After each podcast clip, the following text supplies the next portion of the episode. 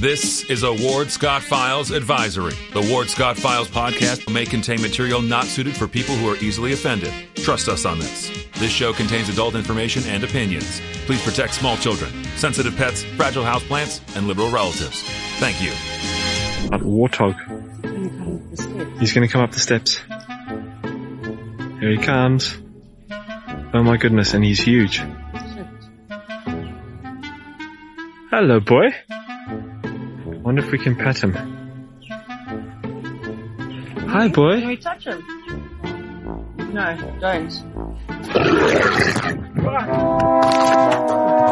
Help me! Help! Help!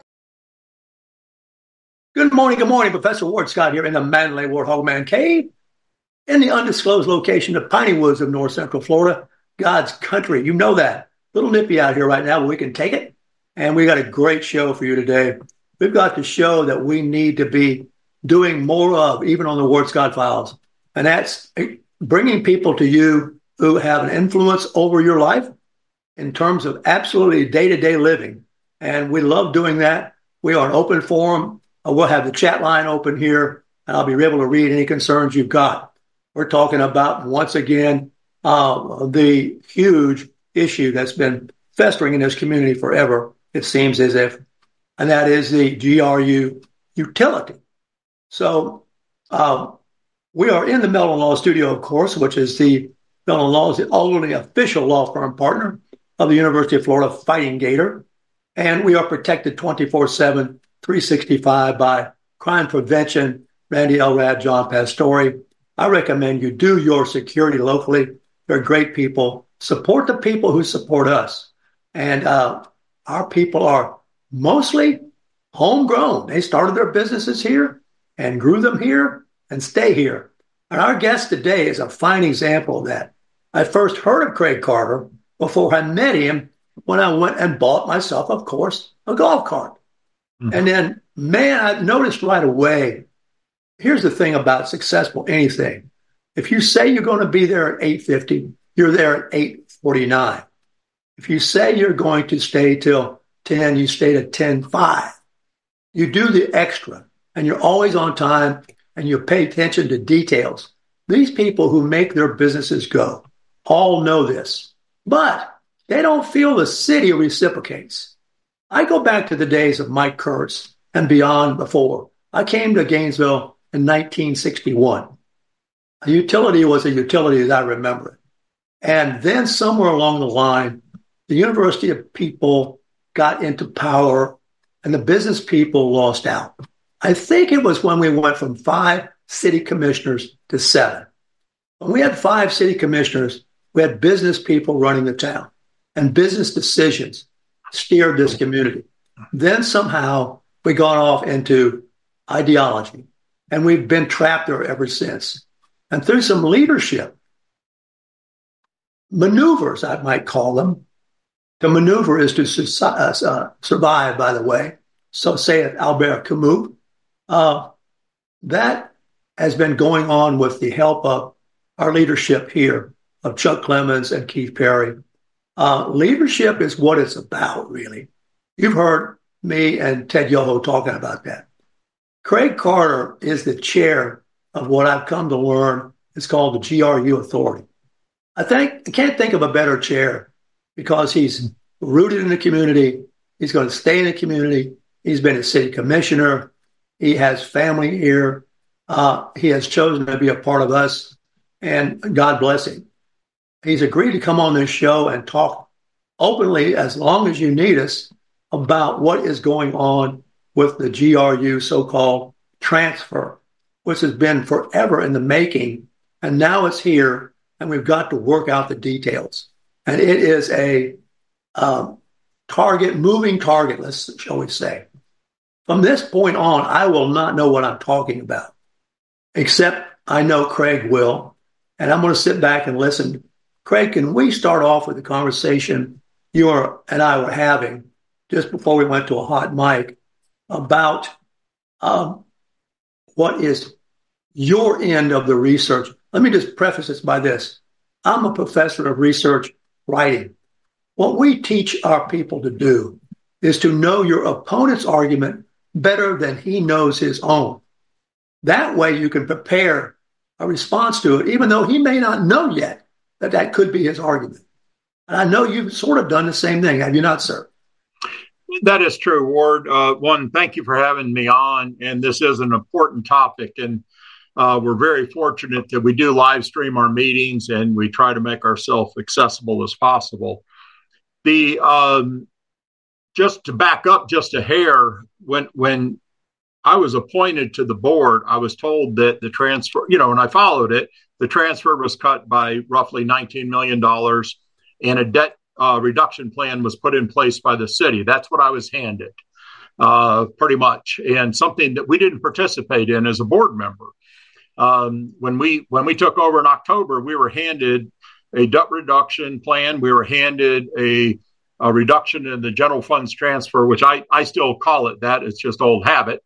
And then we are also handed a, a, service level agreement. Basically, we do things for the city; they pay us. We they do stuff for us, and we pay them. So we basically swap numbers back and forth. The board was handed that and said, "Here's what we've negotiated." And what I'm trying to explain to the general public and the staff is we're trying to run with something we don't even know how it got made. So back to your point, we need to know how the how it was made. What agreement was put in place here? Why was it put in? How long is it? Uh, we're operating in the unknown. And, and quite frankly, as we're peeling the onion back a little bit, we're discovering things that that maybe we should or shouldn't be doing as a business. We are now running as a business. I've said this for the past two meetings. Uh, there's a lot of great organizations out there. Those don't come into our play in the business aspect. What the city does with their money is their decision. We cannot take that into our uh, decision making. What we take into our decision making are the dollars. We have to provide good service at a reasonable rate. We have the good service. I'll put our service up against anybody. Reasonable rates, we need to work on that for a while. So we're doing the research now. Last night, a member uh, made a motion to cancel the reduction, uh, the transfer completely. My concern with that in doing some research is what are the components the city might have to recoup that money. They're not going to take 15.5 million and say, "Oh well, it was a good run." The levers and the options they have would strictly, in my opinion, affect the citizens of Gainesville so 31% of our clients are outside the city of Gainesville. So if we cut the transfer and the city recoups it within the city of Gainesville, the participants in the county will not pay anything towards the offset of money. So it would penalize the, the very people we're trying to help in East Gainesville and the ratepayers in the city. So what we came up with last night was sort of a hybrid, uh, not probably the original intention, but we're going to meet with the city, bring our case of why we're going to be reducing that transfer for items that, in my opinion, uh, were the benefit of the city, not their utility. Undergrounding Main Street might be one of those. It will promote growth, which will promote the tax base. It'll have a minor effect on the utility. We'll get more customers someday. But the I voted on that. And but the biggest emphasis then was to promote a redevelopment on Main Street. Um, the chiller for Innovation Hub, that's $6.5 million. And the develop the builders now really don't even want it. They want us to move it. Well, that was to promote that. That was to help the city and the university. But GRU has the bill. We got to quit having the bill uh, for good ideas, as you as you indicated earlier. Uh, that was their dream of building a better city, perhaps, whether it be the biomass, the solar. We need to un, undo some of that and not have the entire bill. We owe $1.8 billion right now. To whom? To bondholders. And what might they do if we can't pay it? We don't want to have that conversation. Uh, I mean, it, we That's have the ability. We That's have the ability to. Yeah, well, we have the ability to pay that ward. I mean, to to you know, there's people out there saying that we're going to go bankrupt, and that's not true. We have the ability. Our debt payment right now is approximately 100 million dollars a year. So we have the ability to pay it. Even in with that debt payment, we still go to future uh, generation and future O and M. We set aside uh, several million dollars a year for that also. Plus, we have other things we we work on on that. So we have the ability to pay it. That's not a worry. It's just we can't lower rates plus pay $100 million a year. Well, you and I are also talking about this while we went hot here. Explain to the public the 29% increase, which Harvey Ward, this non uh, plus, said in Tallahassee that they went up on the property taxes to make up for the loss of the transfer. Is that basically the way that worked? To, to my understanding, I, I wasn't in the, the meetings with the city, but basically they lost roughly $19 million in the transfer. They made that up by increasing the property taxes. Now, how they, you know, and again, it didn't affect me much. I'm homesteaded. So it, it can only go up 3% on me. But people that have rental properties and people that are renting and businesses that are trying the mom and pops, it went up on them. And those are the people we're trying to protect here. Well, there's a lot of uh, dominoes that fall with that, as you know. You get more and more contractors from out of town because I think they've got to have a deep pocket to hold the properties while the population gets up to work and pay the rents, which are going to be more because of the cost of building. Nothing exists in a vacuum, as you know. And then, having done that, as you say, the mom and pops disappear. You can't even increase and keep up with making a pizza because you can't pay the increased fee for making the oven work. I had that explained to me, Craig. I've got to go out of the pizza business because I, I have to have an oven that's X number of degrees. And if the utility goes up, I've got to buy more of that utility to keep those degrees at a minimum to make the pizza. So I've also had explained, and you were on that commission, I think, when Charles Goston was on the commission. Yes, sir.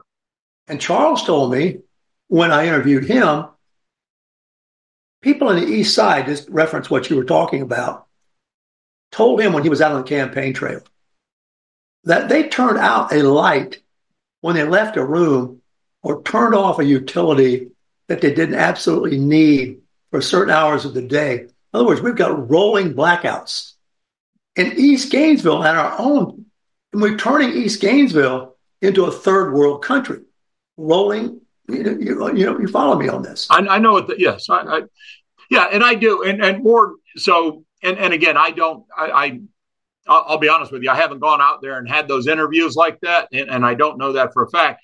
What I do know, though, is that when the electric bill goes up for you and I, it's an irritant. You know, we're agitated. Some people are making a decision whether to pay their utilities, their car payment, their rent payment, or or food. You know, and I'm not trying to be dramatic, but we have folks that are working hard to, to make a living right now. And the mom and pops, back to your pizza scenario, if the electric bill goes up at Walmart, no disrespect to Walmart, but they can make an adjustment of whatever 0.50% and they pay their electric bill. Mom and pops make an adjustment to pay that. People quit going there. They just they said we can't afford it anymore. Sweet Dreams recently, he couldn't price himself to stay into business. He left, and, and you know, and I'm sure the utilities is one part of it. So as we make our decisions, we are instructed by this bill not to put any you know, methodology in there, social uh, uh, programs in there. But I consider the ratepayers the small businesses also. So when we make a decision, we need to look at it completely, in, in my opinion. And I see you got my mug there. Yeah, yeah, that's right. You know, uh, Craig, there's so many things here that trickle down, if you will, or seep out under the cracks of the doors. And uh, we're talking with Craig Carter, who is the chair of the GRU Authority, which I think is an interesting name in itself. The GRU Authority. How did we get that name? I'm not sure how the name came about. I would say that probably relates back to Keith and Chuck, which I got to tip my hat to both of those gentlemen. They never gave up. They were like a dog on a bone. And uh, they realized that this needed to happen, something drastic needed to happen to protect the ratepayers of the city and the county. We have to remember we have 31% of our, our payers approximately are in the county. They never had a decision on how that utility was run, what the money did, anything. Now they feel they have a voice at least. So uh, hats off to Keith Perry and Chuck Clemens tenfold. Well, you know, um, the magic there of transforming this city from, in my lifetime, I went through a little bit of a scenario here on it, a pretty soundly run utility. I can remember the day I went to a breakfast with Mike Kurtz. Mm-hmm. And I'm going to tell you, you might have been there, Craig. I don't know. Mike Kurtz predicted absolutely every bit of this. He said utilities running very well right now. Uh, we got this, that, and one thing another. I'll be darned if they didn't can him because he didn't buy into what the re- new religion, some people call it, uh, was going to be. And one of the things that's troubling some of the feedback I'm getting here is when you say you, you four guys, we're going to talk about that in a minute because hopefully it'll be five soon. Hopefully. yeah. Um, because it would have been different last night had you had five. I believe. Well, that you heard. I don't know if you listened to it last night, but I my comment was there are seven commissioners. Thankful there wasn't five members.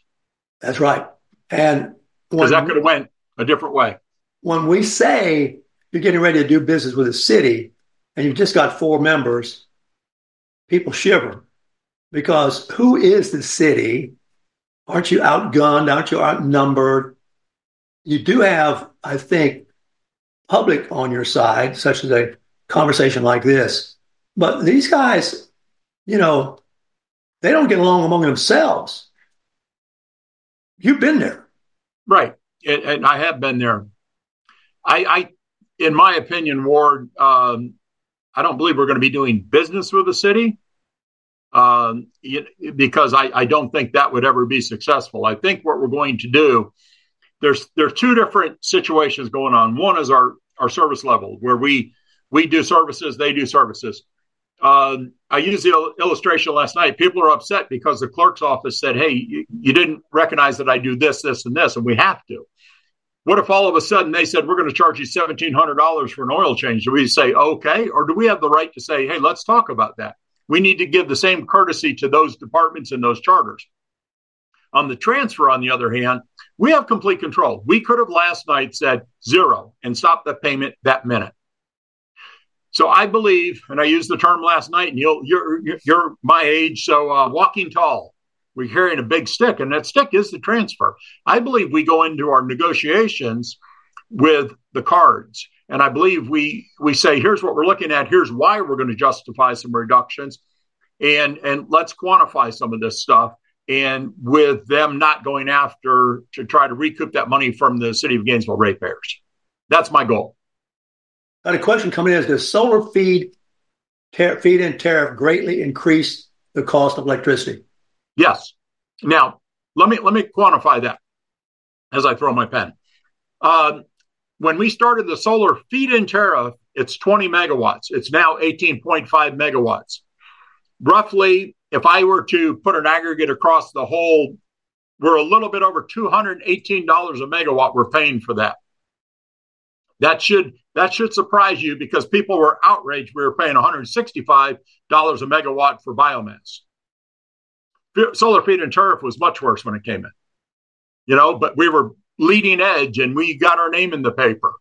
Uh, you know, so the biomass now, when when you look at it, we look at cost. Now, how, how much it costs us for fuel to burn. The biomass is actually now competitive, but we have to cook in the price. So when you see it now, we look at our natural gas. Our most efficient, uh, efficient unit is Kelly. It's our combined cycle. That's our best running unit, our be- biggest bang for the buck. Our Deerhaven 2, we've converted over to natural gas. So that's that's extremely efficient also. And quite frankly, the biomass, when you look at the fuel component, when you wrap in the cost of the product, it changes. All still an equation? Coal is not an option we've been using. We have a stockpile of coal. We actually own a train not the engine, but we own the cars, and we're leasing the train out now because we haven't needed coal in so long.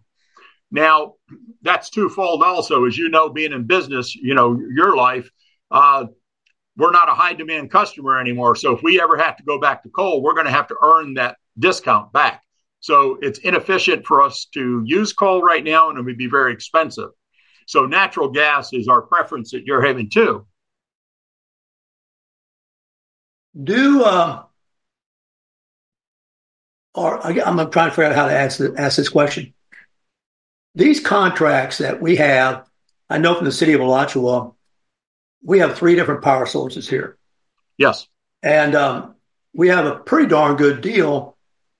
I think I've been told we are anyway with GRU for their part of the supply of their fuel, their electricity here.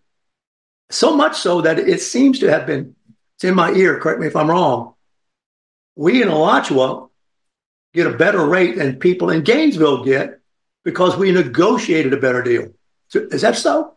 Uh, I, for one, we're a, we're a minor backup uh, provider now to Alachua. We were a primary provider, okay. and that deal has gone by the wayside. I okay. couldn't, Ward. I, I would really have to sit down and run numbers because there, there's a lot more to it. Uh, so it's just like when you say that, I can buy raw power off LP, FP&L, and it will be theoretically cheaper than what my ratepayers are going to pay. So Alachua would buy power, but it's the deliverable.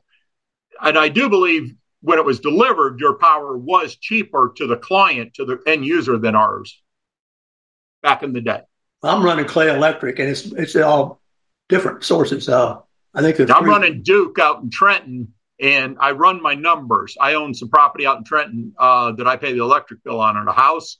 And right now, Duke's fuel is more expensive than ours. So when you, you know, it's like anything else. It's like playing the stock market. We're real close there, though. Okay. Uh, we got a ways to go. what do you foresee to be the um, goals that you're trying to reach? You have them sort of, well, we'll go to this place next, and that would be realistic, doable. If we get there, then we'll go. Are, is that marked out yet? Because you've only been doing this now since October. Yeah, things can't be clear just yet. No, they're they're as clear as mud in some cases. I mean, we are. I have an advantage over the other board members because I served for three years on the city commission, so I sort of knew the lay of the land of GRU for the most part. I, I understood the energy production, the the political backdrop of it. So I have three board members that came in and they are they're onboarding and doing a great job. I'll, I'll, I'll add, they're, but they're drinking from the fire hose. So uh, I don't know what they know. you know, each meeting you can tell they, they've gotten more information. But for me personally, and I used to use this term, if I could wave my magic wand, my magic wand wave would be to make sure we have a CEO that can run that business as a business. If it's Tony Cunningham, great. Let's get 100% behind Tony whoever it may or may not be, he or she comes in and runs that business like a business. I want to protect our employees. Our employees didn't do this. And when I say employees, I'm talking ground up, you know, middle management, you know, our executives, uh, you know, we don't know what happens to those executives as you, as you transition. We don't know that. But we have some of the best employees in the world. We really do, Ward. I mean, I've gotten to know them when I was on the commission and I still know them. Fabulous people. I want to protect them. What I would love to be able to do is someday be able to look the ratepayers dead in the eye and say, here's where our debt's going to be in 10 years. Right. Here's our rates. We're going I'm hoping to stabilize rates. We're selling power right now, Ward, for 40% less than it cost us to produce power in rates one and two, roughly 41, 39%, give or take, in rate in our in our levels one and two. And we only have two levels of power in residential. 40% below cost. In commercial, we sell at 61% above cost. So you know what's going on there.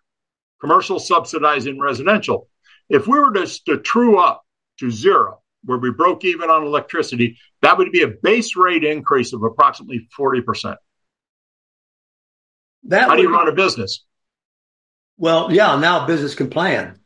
You know, but no, but how do you, how do you how do you be put into a position and say stabilize or lower the rates? And by the way, you're selling power below cost. Oh yeah, yeah. But what my point is, if you go in that direction, trying to get a rate card, you know, that pretty pretty accurate, wouldn't we then be more competitive with counties like Marion County, for whom I hear, oh, that business wouldn't come here. You know, we've got 50% of the property off the tax rolls. They're going to go to Marion County. And Marion County is booming. Um, how do we get, I've got that question, how do we get, we're never going to be right at it with them because we don't have a level playing field. But how do we get closer to that? My thinking is you get a rate card that's fairly accurate and identify what variables can influence it so that we're not coming in here blind. Am I communicating with you or? Yeah, well, yeah, I mean, I'm so basically the commercial rate, bringing it in, bringing the commercial rate in line with the other commercial rates. The only way we could do that would be to bring the residential rates up in line. So we're falsely, you know, and, and this isn't a fraud or any, well, I mean, it, it's just we are artificially lowering our rates right now. People are complaining our rates are too high. They're 40% lower in the base rate than they should be. That's what I'm getting at. So to, to bring down our commercial rate, we'd have to raise our residential. So the question goes back to, and this is where the politics came into it. Businesses don't vote you into office, people do. That's why you artificially lower, in my opinion, you artificially lower the residential rates as much as you can and penalize the business. Well, the business being penalized is that mom and pop pizza joint you're talking about. And ultimately, we're, we're a little bit of a deck of cards here. So we're doing a rate study right now. Baker Tilly's doing it. Last time it was done, it was in 19, I believe, or 18. They're doing a rate study right now. So we hopefully will have those uh, numbers in a month or two, and it'll give us a more accurate position that we're, you know, for our rates. And when you say we, you're the the uh, GRU authority. Yes, sir. Um, the budget you have, where is that coming from? That budget was in place when we were appointed, sir. So that was put in by staff and approved by the city commission. So the city is actually cutting out money to have people give advice to the city again. That, am I hearing that right? Um, maybe rephrase that. What do you? Well, are you saying? If the city had not, let's play fast and loose with the language here a little bit, because I'm actually wandering around in consumers' minds. If the city had not been fast and loose with money, and when we get back from a break, I want to ask you about this. And you know, bought things that were not utility, you know, derived. They wouldn't need to be monitored now. Oh yeah, that that's a fact. Yeah, and the money. I mean, well, I mean, we could go we could go to the feed-in tariff, the biomass plant, and rumors have it. I don't have facts. I'd like to see that that taking more money than the utility made out of the coffers of the utility, they wouldn't be. They would still have the utility, in my opinion. And so my point is not just mine, but now, okay, I'm, I'm the city. I've got to pay you. I got to supply your budget for you to come back and. Well, that the only, no, we're going to be the budget authority from here on out. That budget was in place when we took over. We are for the 25 budget. We are the authority for the budget. The budget cycle was happening. We came in in October, right when budget was was being set. So that already happened. That process happened. So we were given a budget. We could alter the budget. So we have that authority. The the board the entire has so city budget. The entire budget? No, sir. No, sir. Yeah, okay. Just the just the GRU budget. It's always been an independent budget. Always. Okay. Uh, there's a lot of there's 33 different areas that the city and the utility are still intertwined. So imagine that we're trying to work in that environment also. I do want to get into that. That's very talking with Craig Carter, who is the chair of uh, what is called the GRU Authority. Most interesting name. And this is a tangled weave of all sorts of wars and um, connections, if you will, that have been going on for quite a while. imagine a ball of yarn that got all tangled up with another ball of yarn, and the cat's been playing with it for 10 years, and all of a sudden you've got to find the end of each one. Good God. I'm going to use that. Go right away, my man. We're going to be right back on the Ward Scott Files with Ward's Weather. Uh, and shoot me the questions, and we'll get back with you. Stay tuned. Although the owner of Lewis Oil Company maintains she is 29, Lewis Oil turns 60 years old in June. Chevron would like to recognize the North Florida second generation family owned business, celebrating its growth and staying power. Lewis Oil Company maintains significant on-hand supplies, strategically located fuel depots, a delivery fleet, on-site service, fuel card locks, and convenience stores. Lewis Oil Company understands its responsibility in the local economy by providing service and delivery on demand and in crisis. As a first responder for 18 Florida counties and the Southeast from Texas to Virginia, we are proud of this rare accomplishment. Lewis Oil delivers. This is Ward Scott, and I want to thank all our sponsors who keep the show going and pay the bills. The Ward Scott Files premium sponsors are Crime Prevention Security Systems, large enough to serve you, small enough to care. Meldon Law, the only official injury partner of the Florida Gators. The Ward Scott Files Gold sponsors are Lewis Oil Company, Shoot GTR, On the Spot Dry Cleaners, R&R Construction, and Style Cuts. If you are interested in promoting your business on the show, you can visit our website, www.wardscottfiles.com, and click on the Advertise Here banner on the right side of the page or call my friend Freddie at 352-284-3733. Again, thank you to all the great businesses that support the Ward Scott Files. And remember, if you like the show, thank our sponsors and support the businesses that support us. What you just said is one of the most insanely idiotic things I have ever heard. Everyone in this room is now dumber for having listened to it. May God have mercy on your soul. Or that very much surprises me that you've never been tased. You can't handle the truth. All bees poop. A warthog. He's going to come up the steps. Here he comes. Oh my goodness, and he's huge. Hello, boy. Wonder if we can pet him. Hi, boy. Can we touch him? No, don't. Help me! Help! Help!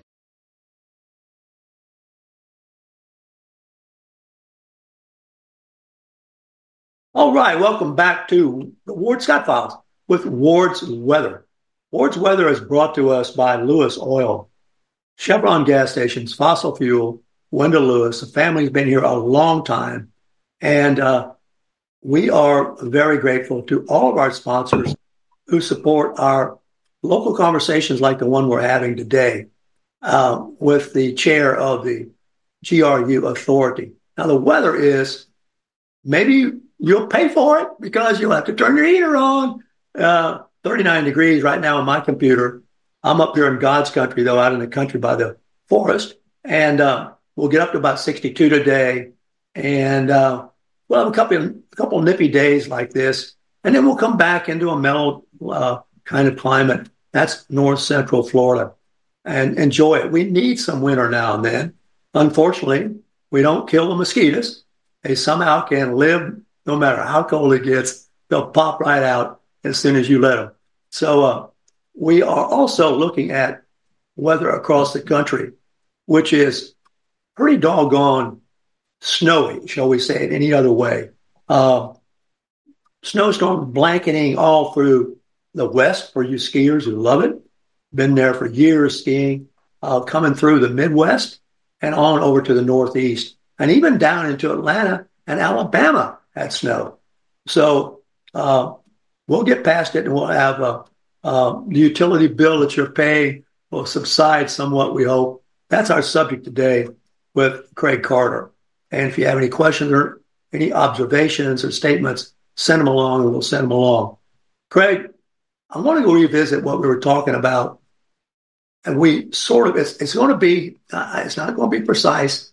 It's not going to be scientific. Let me make that announcement right now to the listeners. But all the things that we've heard or know that the utilities pay for, I mean, when you pay your utility bill, you pay for that doesn't return you any form of utility. Um, I'm, I'm not sure I follow you. Are, you, are we referring to what perhaps, is a, what is a utility? Well, a utility would be your electric, your water, and your gas and your telecom. That's it. Period. But that ain't all you're paying for, right?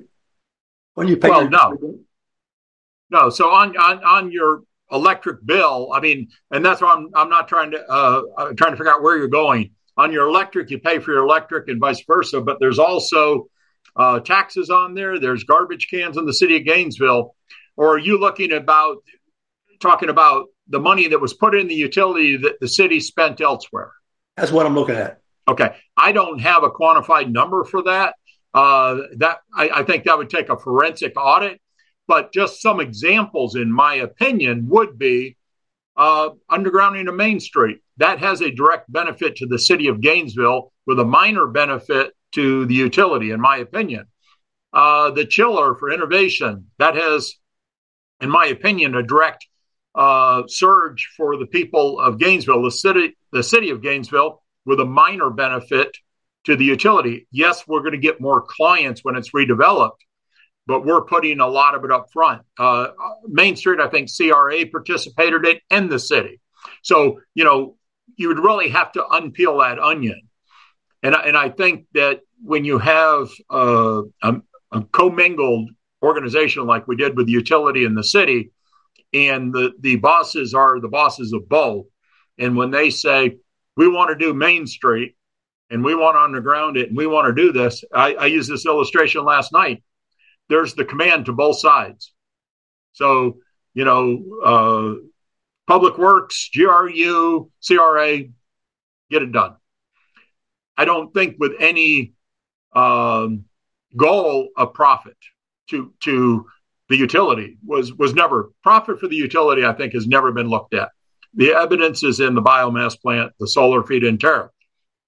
That was more an ideological. We want to do this. We want to be the first. We want to be the best. We want to be the biggest. And I don't think they really took in the ratepayers consideration. They took in some other considerations that are costly. Was it two laning of Main Street before your time? Oh yeah, yes. That was very contentious, you know. Yes, I know. Sir. I know the attorneys for the DOT. That run, that's a that's a state that's a state street. Yes, sir. And, and, and the city had to take it over, if I'm not yeah. mistaken, take over the maintenance of it so they could two lane it. I was Eighth Avenue. That was my thing. I was the Eighth Avenue guy. Well, my point is exactly what you're talking about. A lot of people don't understand. You go about the city of Gainesville. You do. The street might be a county, might be city, might be a federal, might be state. Mm-hmm. And yet, the feeling is, it may not be true or not, if the so called city of Gainesville wants to do it for esoteric reasons or whatever, it will go to the DOT and say, DOT and say, well, listen, it doesn't make financial sense. It didn't to the DOT, by the way, for you guys to take over. Uh, DOT told them, doesn't make financial sense for you guys to take over maintenance of Main. We do it, but we're not going to do it as a two lane road. Now, so I've got a question here. What about university in front of um, the dorms and the businesses along there where the, uh, the, you know, the restaurant used to be? The, uh, now our high rise student, uh, what's going on? Are we, I have no, to be honest with you, Ward, I don't know what's going on with there other than the fact that I saw that in front of the campus, they've reduced it to 25 miles an hour and there's work going on there right now. And, uh, I don't keep up with that. I'll be honest with you. Well, I'm not putting you on the spot. I'm just passing along some questions. Yeah. The other thing that we do, regional transit, what has it got to do with anything we're talking about? Does it have anything to do with it? Zero. Okay. Because you can't get there from here. Right. Yeah. I mean, other than the fact that if we don't take care of the electric bill, there'll be more people on the regional transit. exactly, exactly. And we had to work like crazy. I say we, I was chair of the Rural Advisory Committee to get the county to take over Route 75, which is 75th Street, and because it feeds down to Butler Plaza. And and what happened there are certain holidays and things with cattywampers, and it didn't work and, and they, they were not on the same page. So there's no synchronization of that, uh, and nor it should be evidently in how you guys uh, operate and what your focus is. Now, if you could make something happen immediately that you think is the first step towards your end goal, which you might help us with, what would those that step be? And and that goal and how would they work? Okay. Uh, again, I'm one board member out of four sitting right now, supposed to be five. I would want to run our utility as we're instructed as a business. And the way you run a business is with accountability. So each and every department we have needs to stand on its own. We're subsidizing a particular department from the others. Um, that's not a good business practice. So we need to take the gas, the electric, the water, the wastewater, and the telecom and have them stand on their own, have them all green lighting, have the, every one of them making money. Once you do that, then you can set a proper budget. But if, until we start running it like a business, and, and executive staff's well aware of this, they are trying. I, I, I got to say that they're not sitting on their hands but there's a lot of decisions to be made because there's consequences to every one of our actions. So we have to be careful. We just sold the trunk radio. I don't know if you're aware of that. Explain that to the people.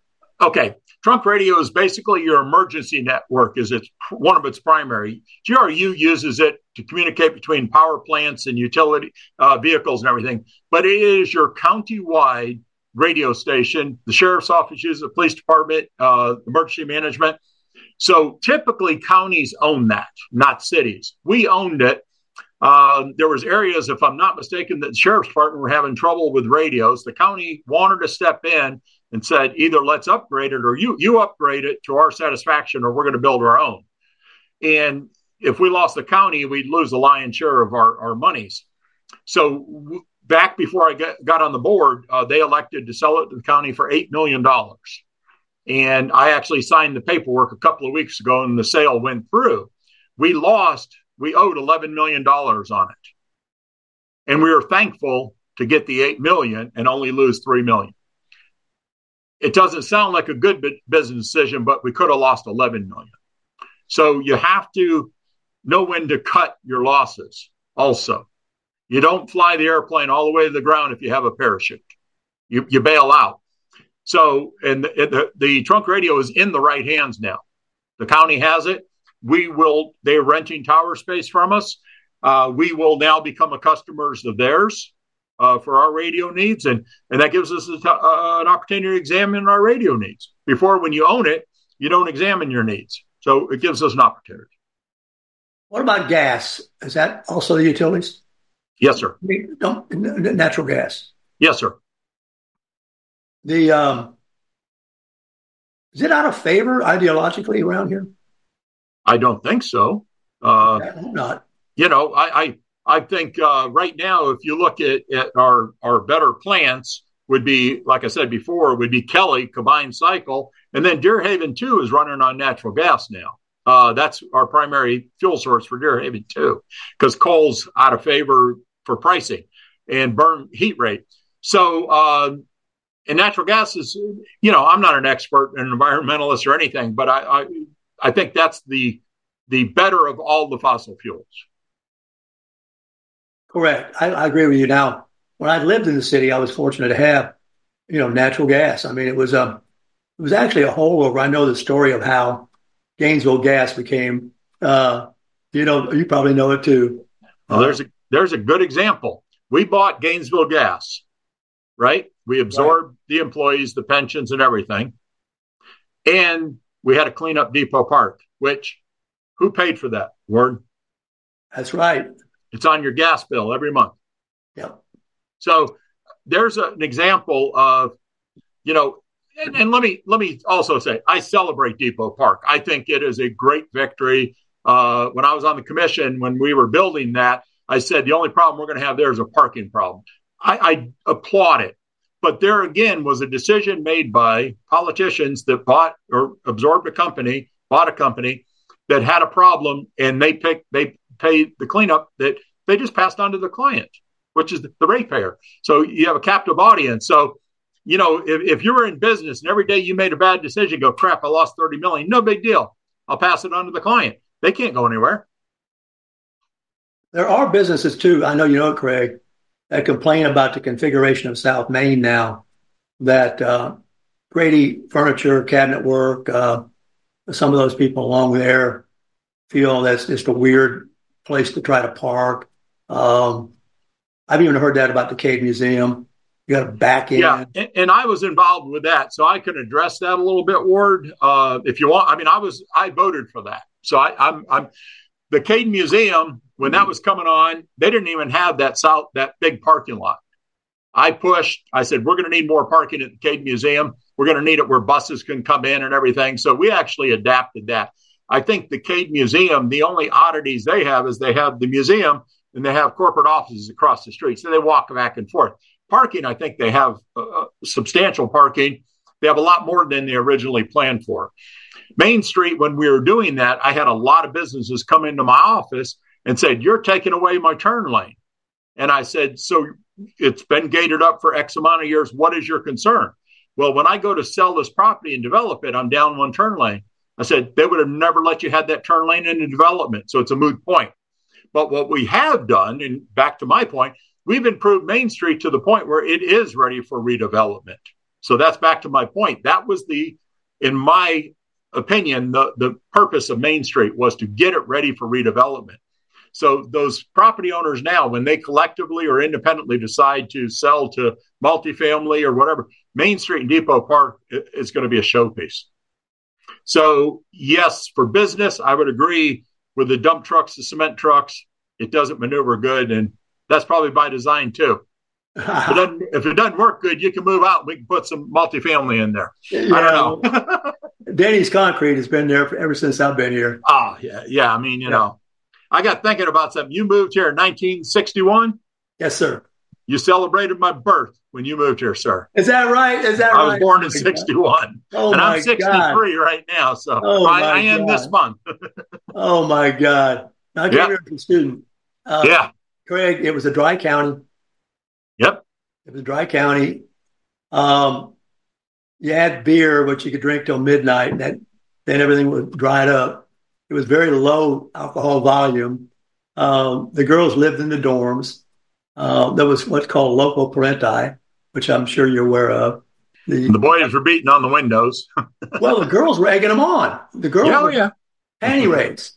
And the girls would go to the windows and hang panties out the windows. And the boys in the dorms would go crazy and uh, try to go over there and get one. Um, but the ratio then was about seven males every female. Oh, geez. And it was flipped up at FSU. Yeah because it'd been the girls' school. yeah, it was a girls' school. Yeah. And if you go back and look at the fight song, it is "We Are the Boys from Old Boys Florida. of Old Florida." Yes. Yeah, and they've changed that, of course. Um, oh, I didn't know that. Did they? Yeah, they, I, they took the boys out. Oh, I didn't know that. Not now what it is, but um, um, the other thing that's funny about those days was uh, uh, Ruby's and Henry's were the only two places you get liquor and Ruby's was across the county line on 441, and Henry's was across the county line. Uh, in- was Rosie's there? Wasn't Rosie's out by Jonesville back then too? You Rosie's, remember Rosie's out on 241 and 26? Yeah, but it was in the, it was in the county. Oh yeah, we yeah, Rosie's. Yeah, we used to ride a motorcycle. Way out there. Yeah, yeah, that was way out there back then. Yeah, 241 was known as Farnsworth Road. Yes, sir. But um, that's another story. Probably want to get into it sometime. Um, when I was running for the county, those commissioners hated growth, hated sprawl, and did not want to do anything that would increase the possibility that growth would occur. Now, when I believe it was Craig Lowe was the mayor, there was a pipe laid from Main and 39th to Waldo. Okay. I Okay. was city manager at Archer. I knew the city managers. Yep. And it, it blew me away kind of because they didn't, they only had a 10 inch main. They needed a 12 inch. I mean, what are you doing a 10 inch main? You're not going to accommodate growth. The city manager told me, Ward, they would not let us have a 12 inch main. They don't want growth. Well, GRU was one of the ones who had to sign off on that agreement.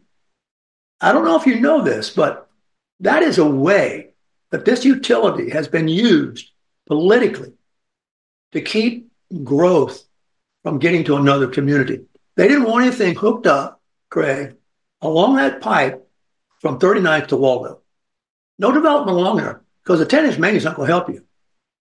I mean, the cost, Yeah, and the cost just, just so you know, just so you know, that's changed quite a bit, Ward, and, and I could give you examples. Uh, the standard when it came into play, uh, my opponent said I paid three and a half million dollars for infrastructure, which wasn't the truth.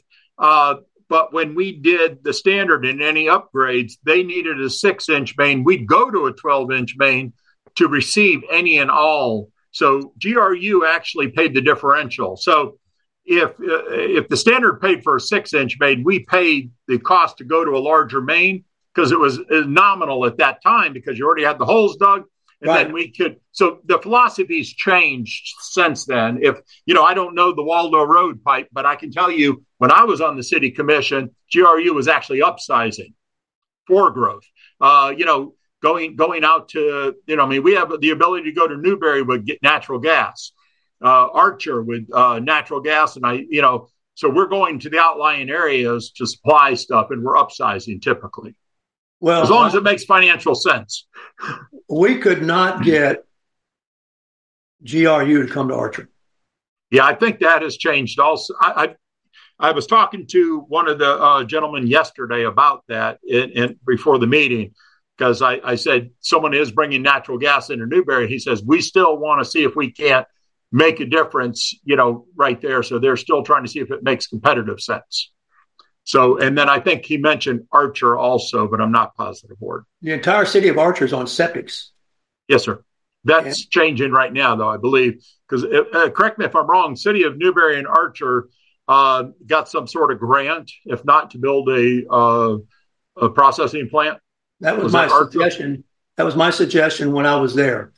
I went uh, with the uh, some people who know GRU real well. Used to work there.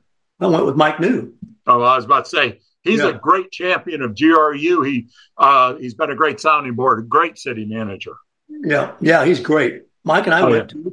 Um, I was in Alachua then, and Archer because we are working.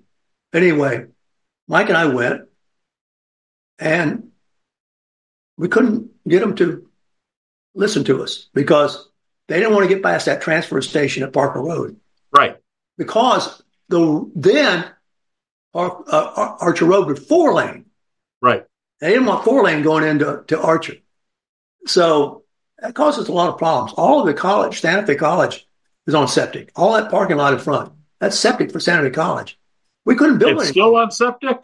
Oh, I, listen, anyway, I got desperate and I said to the city guys in Newberry, I said, hey, listen, let's just go north. Let's partner with Newberry and put together a treatment plant that way. Now, what that's done, Mike, or uh, uh, Craig, it's created conversations about Springs County because Yeah. High Springs, Newberry, and Archer, and even around the crescent of the moon, a lot will go together. Really, if you think about it. Mm-hmm. And in this respect, I'm glad to hear you saying it's changed a little bit because if the county didn't and the city owning, owning that utility didn't cooperate, well, you would reduce the demand for the city utility. Right. Our goal now to get out of debt is to increase demand. My my my focus should be to make power reasonable so I can sell a lot of it because uh, certain generators, Deerhaven 2, when it runs at a higher speed, higher RPMs, it's more efficient. So I get a, a better cost per megawatt all the way down. So if I can sell 30, 40, 50 megawatts, if I'm competitive, I'm going to get a better price in, in, the other, you know, 180 megawatts. So one of the things our team looks at literally minute by minute, and I, have seen them do it. Uh, they look at the cost of power and how they can participate. So our goal is to sell more utilities, sell more electricity is our biggest generator. We're in complete, we're uh, increasing our capacity at our wastewater station in uh, East Gainesville. Uh, that's a project that's going to be coming on, and we're hoping to negotiate with, you know, letting the cat out of the bag. Love to negotiate with the University of Florida to take their sewage and get them off of sewage treatment. It would free up land for them and produce income for us. They've never been amenable to that, though. Well, we we take their solids now, so uh, I will say that uh, as soon as I got appointed as chair, within uh, hours, the University of Florida reached out to me for a meeting. Uh, and, you know, I told them I, I, would love to see how we can collaborate, which might seem like minor things to the utility and the university, but you add up enough minors, they become majors. So if we can free up, you know, several acres of land in the heart of the campus for them, that's a major. And we get uh, the capacity of the sewerage, which we're going to have the ability for, uh, we make more money. And not to mention, then it's treated differently and they don't have to worry about it. Well, when I was chair of the uh, County uh, Rural Concerns Committee, we had on our committee a, uh, the fellow who ran all that chiller and everything at the university. So he was very helpful on the committee. He knew a lot about what you're talking about now, and but there was nobody you could talk to. So now you've got somebody to talk to. You guys. That's what I'm taking away from this conversation. We got about two or three minutes left. Now the GRU authority, if I've been hearing you right, is the one through whom the conversation must pass. Yes. Is that right? Every conversation. Every conversation. So just, just let me sum it up real quick. There right now there's four of us. There will be five, hopefully soon. We have one employee. That is the CEO and general manager of the utility. Under that person, they have 880, 900 employees. So when a conversation comes to that utility, you know, outside normal business, it'll come to the authority for approval, then given to the general manager CEO. Then it will happen. But we are the voting body of that utility. So anything outside of general business will come to the board. Well, we got a couple minutes left. Anything I've left out you want to talk about? Craig, I really appreciate I, I just, talking it. I just want to make sure everybody understands this is a volunteer board. We are not paid. I didn't even set up offices for the board members. I don't want an expense. So if it's an expense, I have a computer. I'm on it right now. That is what they have done: a laptop or a computer for for uh, the board members. We are trying to stay neutral as far as money. We don't get compensated. If I spend money, I have the right to get it reimbursed for travel. Uh, that would be it. Uh, the board members on there, great people. We have Eric Lawson, the CEO of North Florida Regional, on my board. How would you like to have that person? I mean, we are so so fortunate to have him. We have uh, Robert Karow.